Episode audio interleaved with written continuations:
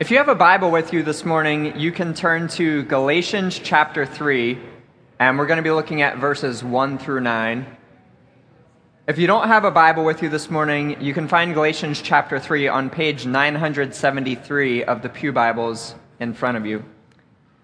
Over the past few weeks, we've been going through our summer sermon series on the book of Galatians. And if you haven't joined us in one of those previous weeks, Galatia was a Roman province in Asia Minor. Uh, it may be helpful to think roughly in the area of modern day Turkey. And in this book to the Galatians, Paul is seeking to answer the question on what basis are non Jewish people included in the family of God? So, Paul's trying to clarify whether salvation in Christ alone is sufficient to be welcomed into the family of God, or whether it's also necessary to become culturally Jewish. And this conversation started because there was a group in Galatia called the Judaizers.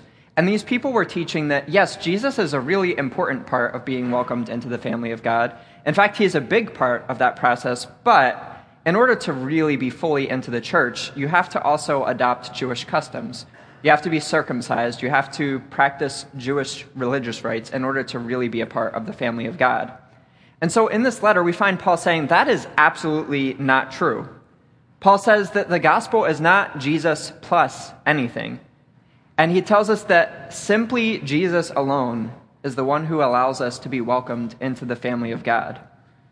And in this letter to the Galatians, Paul is calling these young believers out of the danger of these beliefs that they have to do more, that they have to do other things, and calling them back to the truth of the gospel that Jesus is the one who saves us, and that our inclusion in God's family is on the basis of Jesus' work alone. And what we're going to see this morning in our passage is that Paul is not simply talking about just how we are initially welcomed into the family of God, but he's also talking about the process for our continuing growth and maturing once we've been welcomed into that family. So let's take a look at this passage together. We're going to look at Galatians 3, verses 1 through 9. Paul says, O foolish Galatians, who has bewitched you? It was before your eyes that Jesus Christ was publicly portrayed as crucified. Let me ask you only this Did you receive the Spirit by works of the law or by hearing with faith? Are you so foolish? Having begun by the Spirit, are you now being perfected by the flesh? Did you suffer so many things in vain, if indeed it was in vain? Does he who supplies the Spirit to you and works miracles among you do so by works of the law or by hearing with faith? Just as Abraham believed God, and it was counted to him as righteousness.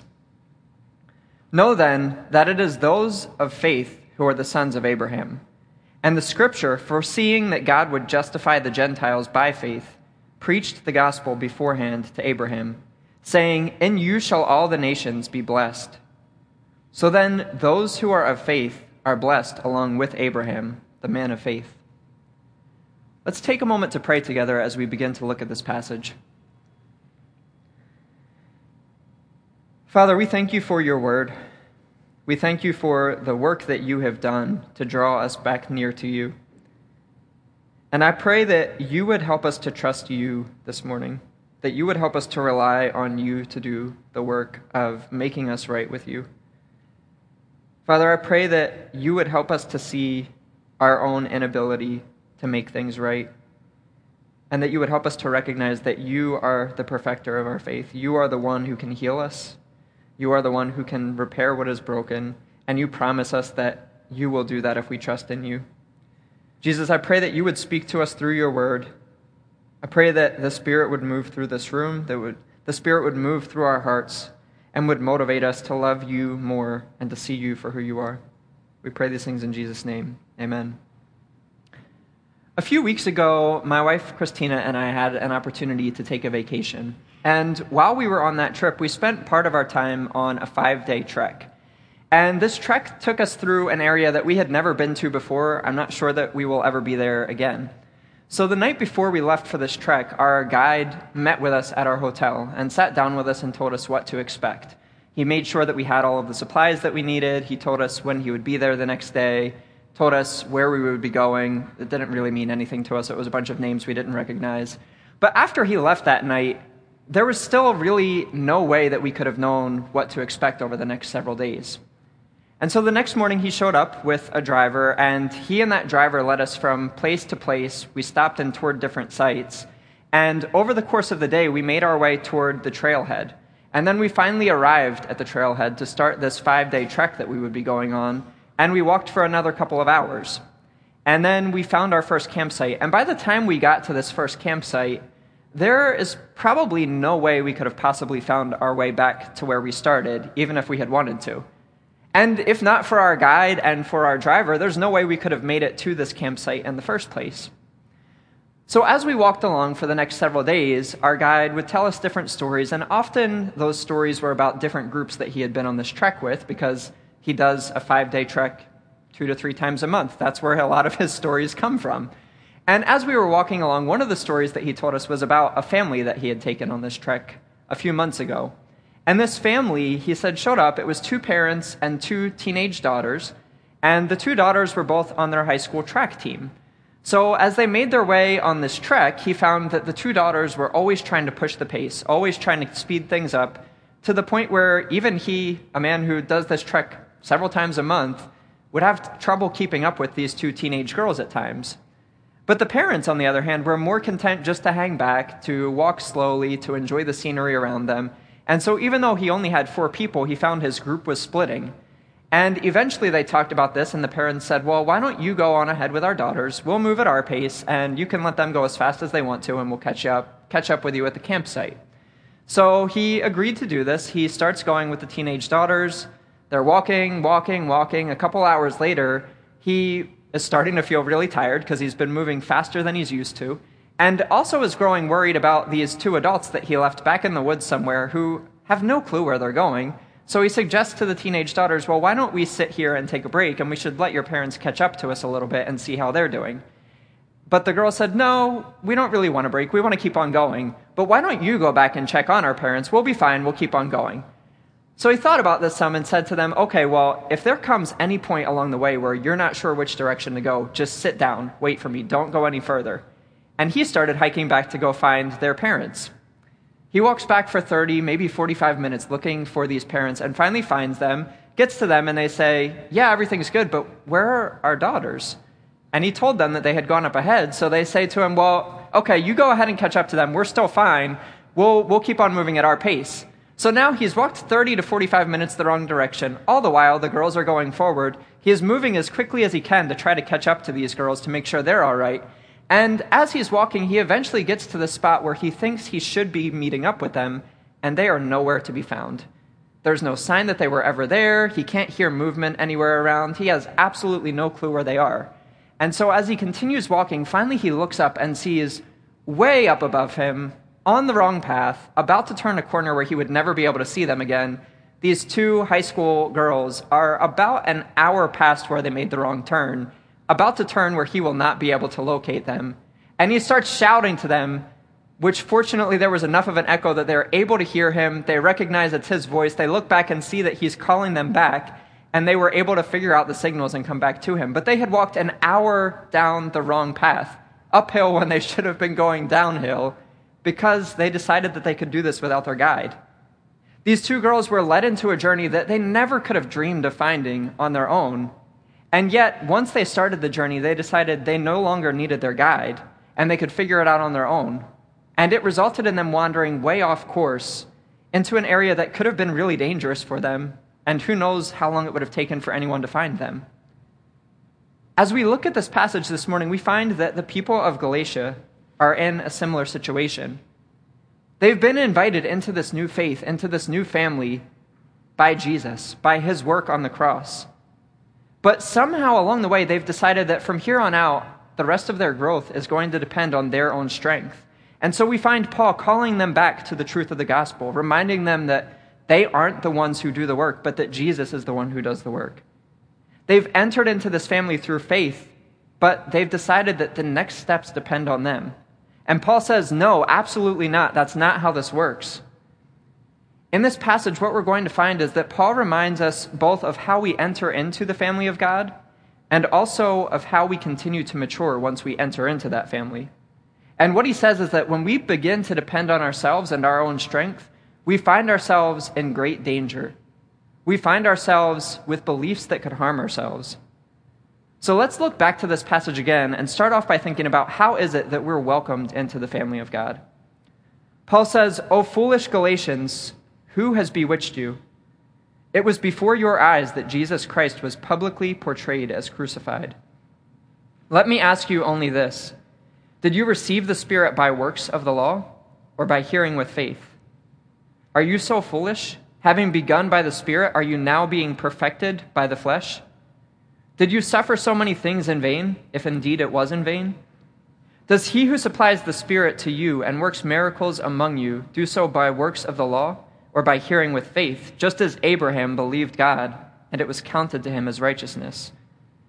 Know then that it is those of faith who are the sons of Abraham. And the Scripture, foreseeing that God would justify the Gentiles by faith, preached the gospel beforehand to Abraham, saying, In you shall all the nations be blessed. So then, those who are of faith are blessed, along with Abraham, the man of faith. Paul begins in this passage by reminding us of how we're welcomed into the family of God. And we see hints of this throughout this entire passage. If we look right at the beginning at verse 1, Paul reminds the Galatians that Jesus was portrayed as crucified before their eyes. That's how they initially entered into the family of God. And the commentators agree on this that when Paul says that Jesus was portrayed as crucified before their eyes, he's not saying that the Galatians were actually physically present for Jesus' crucifixion. But what he's saying is that he verbally described the crucifixion to them so vividly and with such conviction that their hearts were moved and they became convinced of the truth of the gospel. And so they put their faith in Jesus after hearing the truth of the gospel. So Paul begins in verse 1 by reminding them of when they were first presented with the gospel. And then in verse 2, he challenges them to remember how it was that they came to receive the Spirit. He uses this rhetorical question to make his point. And the point that he's making is that it's not because of the works of the Galatians that they're welcomed into the family of God, but it's because they heard the truth of the gospel. They heard the truth about Jesus' sacrifice and they had faith in Jesus after hearing.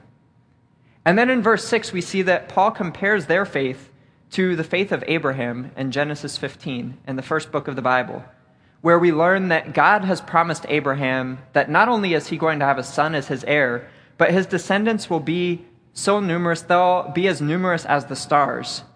And we find that Abraham believed God, and God counted his faith to him as righteousness. Now, the phrase that is translated as counted to him in this passage is actually a Greek term, and it's typically used as an accounting term in the Greek language. And this term means to give status to something that it didn't previously have. So, one way that could be helpful to think about this term is if you think about a lease to buy situation. Uh, it may be somewhat ironic that I'm up here going to talk about finances because some of you know I have really no grasp on finances at all. But if I'm totally wrong, tell me after the service. So, in a lease to buy situation, initially your payments are made to be able to continue to use that thing that you are leasing to buy, whether it's a car or a house or something like that. But the moment that you decide that you want to buy that thing, those payments take on new meaning. meaning. Suddenly, they go towards owning whatever that thing is that you're leasing to buy. And so that's the word that Paul is using here. He's using a word that says that these, this faith didn't previously have the meaning of righteousness, but God confers that status on the faith of Abraham, and he confers that same status on the faith of the Galatians and on us. He's saying that we don't enter into the family of God because our faith itself actually makes us righteous, but because God sees the faith of us broken, sinful people, and still he counts that as righteousness for us. In our brokenness and in our sinfulness, God sees our faith in Jesus, and He credits it to us so that He can treat us as if we were righteous. Through our faith, God grafts us into the family of Abraham. He counts us as descendants of this covenant that He makes with Abraham in Genesis 15. He counts us as His own sons and daughters because of, his, because of our faith. And then Paul goes more into this in verses 7 through 9. He says that those of faith are the sons of Abraham and are blessed along with Abraham. So, throughout this passage, Paul's making it clear that it is not now, nor was it ever, by our own works that we're welcomed into God's family.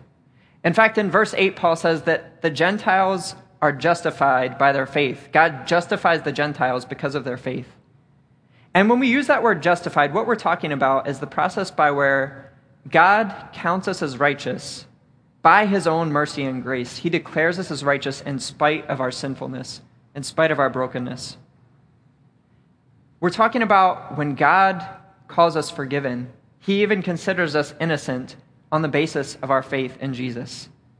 Now, justification doesn't mean that we no longer struggle with sin. And it doesn't mean that suddenly, the moment that we declare our faith in Jesus, our will is perfectly aligned to God's. But what it means is that when we declare our faith in Jesus, the price for our sin is already paid because of Jesus' work on the cross. And so Paul reminds the Galatians that from the very beginning, it has always been God and not them who's been doing the work of drawing them into his family. A few years ago, I worked with a person who had not really been exposed to the church at all growing up, wasn't familiar with the Christian faith, but was genuinely interested in learning more about it. And so at the end of our day, when we were doing notes, she would often ask me about my beliefs. And each time we had these conversations, she seemed to be really present with me, was listening to the responses, was considering them, and sometimes our conversations would just be a few moments before we had to move on to something else. Other times they would go on for over an hour. But these conversations continued to happen for months. And one day, while we were talking, she said to me that there are a lot of things about the Christian faith that she really liked. There were a lot of things that she could get on board with. She really liked the hope that comes with the idea that one day all things are going to be made new again. And the idea that things as they are right now are not as they were meant to be, that really resonated with her. She liked the idea of living in community with one another, of caring for one another. She liked the idea of the fact that we're invited into God's mission to make all things new. There were a lot of things that sounded really exciting to her, but there was one reason that she couldn't get on board with the Christian faith. She said, said she couldn't accept this idea that she was in need of a Savior. She couldn't accept the idea that she was as if she was some damsel in distress waiting for rescue, helpless to save herself, because she wanted to believe that she could be her own Savior, that she could make her own problems right, and that she could solve the problems that she saw around her. And so, for that reason, she turned away, kind of stopped asking questions, was not interested in those conversations anymore because she had decided that this is just not for me. The reality is that even those of us who claim this faith often think the same way. Even if we get the idea that we were saved because of Jesus' work on the cross, we still somehow think that maybe we were chosen to be welcomed into God's family because we're just a little bit better than those other people. Or maybe it's because we worked a little bit harder to earn God's favor, and that's why he welcomed us into his family. But Paul, in this passage, is saying that's not true. He says that all of us are helpless, all of us are in need of rescue. And when Jesus saves us, we contribute absolutely nothing to our justification. But God, in his mercy, counts our faith as righteousness. Paul's saying that we aren't justified by our own good works. None of our good works will be enough for us to be welcomed into the family of God. But Jesus justifies us through our faith in his sacrifice. And if we look back at our passage, we'll find that Paul doesn't stop there. He says that God doesn't just stop there. God doesn't just do the work of justifying us, of bringing us into his family, and then leave us to figure out the rest. He doesn't leave us to do the rest of the work on our own, but he continues to be the one who works even once we're welcomed into that family. So let's look back at verses 1 through 6 again. Paul says, O foolish Galatians, who has bewitched you? It was before your eyes that Jesus Christ was publicly portrayed as crucified. Let me ask you only this Did you receive the Spirit by works of the law or by hearing with faith? Are you so foolish? Having begun by the Spirit, are you now being perfected by the flesh? Did you suffer so many things in vain, if indeed it was in vain? Does he who supplies the Spirit to you and works miracles among you do so by works of the law or by hearing with faith, just as Abraham believed God, and it was counted to him as righteousness? Starting in verse 3, we see Paul is making this distinction. He asks the Galatians, After you were justified in the Spirit, are you now being perfected by your flesh? And then in verse 5, he asks them, Does he among you who supplies the Spirit and works miracles do so by works of the law or by hearing with faith? Paul is repeatedly reminding the Galatians that just as it was Jesus who justified them through faith, it's also Jesus who continues their growth through their faith. Now, sometimes in the church we make a distinction between these two words, justification and sanctification. So when we talk about justification, again, we're talking about how God declares us to be righteous while we're still sinful because of his mercy and his grace. And when we talk about sanctification, we're talking about the process by which the Spirit makes us more righteous. We become more whole because of our time with Jesus. And so, what Paul is saying here is that we are both justified and sanctified by Jesus through our faith. The Galatians at some point have fallen into this trap of believing that God does the work of justification, God does the work of declaring us as righteous while we're still sinners, but sanctification, becoming more righteous, is somehow up to them. And this idea may come back to the Judaizers, who I mentioned earlier. These people were false teachers who were going around Galatia and teaching that, yes, Jesus is important, he's a big part of the process, but you have to become culturally Jewish to be fully welcomed into the family of God. You have to adopt Jewish customs, or you're not fully a member of the church. And so somehow the Galatians have begun to believe that once they've proclaimed their faith in Jesus and been welcomed into the family of God, somehow it's up to them to do the work of becoming sanctified. And Paul here says, no, that's not true. He says that God does the work of justifying, but God also sanctifies us. And our role is simply to have faith in Jesus and to grow in our faith in Jesus as He does the work of perfecting us. If we begin to accept that we are somehow responsible after we enter the family of God, if we begin to accept the idea that we're responsible for our own sanctification, we're responsible for making ourselves right, then we become like those two girls that I mentioned at the beginning of my sermon, aimlessly wandering away from our guide who led us to this journey in the first place, wandering off into dangerous beliefs that could be harmful to us. We can't do this on our own. We need Jesus to guide us through our sanctification, and we need him to do this work for us and in us. But we often fall into this trap, just like the Galatians, of believing that the work falls on us, that it's our responsibility to perfect ourselves. Honestly, even as I was looking at this passage this week, I wrestled with this idea. Many times we may believe that Jesus is the one who does the work, but when we think about what that looks like practically speaking, when we think about how do we allow Jesus to do that work, a lot of our responses come back to our own actions. We believe that if we want to be sanctified, we have to find behavior modification techniques that will allow us to leave behind our old sinful behaviors and adopt some new righteous behaviors. Where we believe that we need to completely restructure our schedule so that we're constantly engaged in spiritual disciplines to find growth. We believe that we need to constantly stay connected to our church community, and we need to be giving to our church, and we need to be surrounding ourselves by our brothers and sisters from the church and serving alongside them and living on mission. And if we do all of those things good enough, then maybe we'll finally find sanctification. This is where this becomes a struggle for many of us, because none of those things that I just mentioned are bad things. In fact, when we're adopted into the family of God, we should have a desire to leave behind our old sinful past and to move on and grow in our righteousness. We should grow in our desire to be with Jesus and to be with our brothers and sisters in the family of God. But what we see in this passage is that none of our strivings, none of our actions can be the source of our sanctification. Paul's saying that we aren't regenerated by any of the good works that we do. We're regenerated by Jesus alone through our faith in him. When we find ourselves full of guilt because we keep failing, when we find that we don't measure up to the standard that Jesus sets for us, and so we're left wondering if we really even believe any of this because we find our actions don't seem to match up with what we claim to believe, the solution is not to try harder or to find better systems to make ourselves better.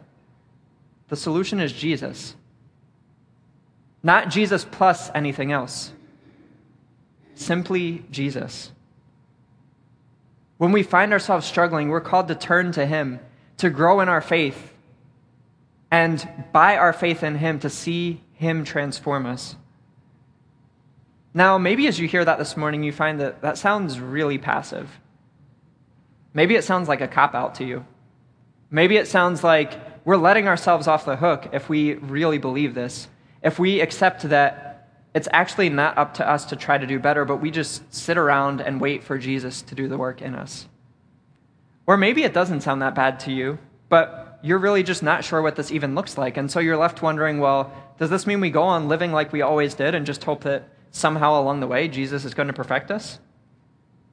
Well, if this does sound passive to you this morning, I would encourage you to reflect for a moment on how your striving has worked. How have your efforts worked for you? Have you been able to repair your own brokenness? Have you been able to fix the issues that you see within yourself? When you try harder to change your sin, do you find lasting change that takes hold even down to your motivations? Or have you found discouragement? Do you find that you continue to struggle with sin no matter what you try? Do you find that you even find ways around the systems that you put in place that were supposed to help you change? There may be times where we're able to leave behind our old habits and to establish new habits. But what we tend to find is that even in our success, even when we feel like we're doing well, when we depend on our efforts and our striving, we tend to fall back into our old patterns eventually. Or maybe we stick with our new patterns, but we continue to long for those old patterns. And so we continue to struggle to stick with these new things because we just want so badly to go back to the old ways. Maybe what we find is that in order to leave behind our old patterns, we create new patterns by taking those same misguided, sinful desires and pointing them in a new direction so that we focus on some new, less heinous pattern than what we started with.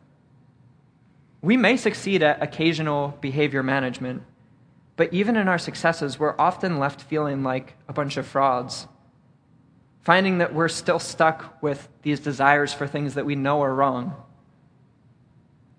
Jesus invites us into real lasting transformation. When we allow Him to be the one who does the work on us, He promises to make us righteous. And so, as we surrender to Him, He takes our sinful, broken desires for things that are not Him and He replaces them with rich desires to be more like Him, to be with Him more, to love people around us more like He does. We don't surrender to Jesus out of laziness or as a way of excusing ourselves from doing work. We surrender to Jesus because we've found ourselves to be incapable of repairing the brokenness within ourselves. But He promises that He can make things right, and He will do what He's promised us. So, what does it look like for us to grow in our faith in Jesus? If we want to surrender to Him, if we want to surrender our lives and grow in our trust for Him, how do we go about doing that? Well, if we look back to verse 1 again, we see the answer to that. Paul says, It was before your eyes that Jesus Christ was publicly portrayed as crucified. When we understand Jesus' work on the cross, we find ourselves moved to put our faith in Jesus. When we understand Jesus' sacrifice that he made for us, and when we understand our desperate need for that sacrifice, we're moved to put our faith in Him so that we can be called righteous in spite of our sinfulness. When we're reminded of the horror and the beauty of the cross, as the innocent one surrendered his life to violent punishment for our sins so that we could be forgiven, we're then moved to grow in our faith in Jesus so that he can grow us in our righteousness. That's why we take time each week when we gather together to be reminded of the gospel. We need to be reminded of the gospel each week. We need to be reminded of the gospel each day. We need constant reminders of Jesus' work on the cross, of his sacrifice for us. We need to be reminded that our God in heaven chose to become a man, chose to come and walk on this earth among us. And he came and lived the perfect life that we could not. He attained the standard that we continue to miss in spite of all of our strivings. And yet he still allowed himself to suffer in our place. He surrendered himself to our death, to death on a cross, so that he could pay the price for our sins, so that we could be called righteous in spite of our sinfulness. And then he promises that one day he is going to make all things new. And that promise includes our brokenness and our sinfulness. He promises renewal when we put our faith in Him and when we surrender our lives to Him. If we want to grow in our righteousness, we must put our faith in Jesus. We must surrender our lives to Him and trust that He will do the work that we're unable to do. When we put our faith in Him, we're able to lay aside our failures, to lay aside our strivings, and to allow Him to take the control for us. If we want to grow in our faith, we have to keep coming back to the cross. We need to keep being reminded of the work that Jesus has already done for us the sacrifice that He's already made for us so that we can grow in our faith in the promises that He has made to us. This morning, if we are seeking newness of life, then we must turn to Jesus because He is the one who can make us righteous through our faith in His sacrifice. Let's pray.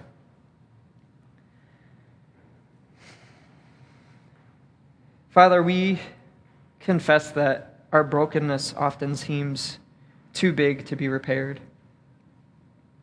We confess that we find ourselves lost and wandering without you. And so we thank you that you have promised to be the perfecter of our faith. We thank you that you have promised that you are the one who will do the work for us if we trust you.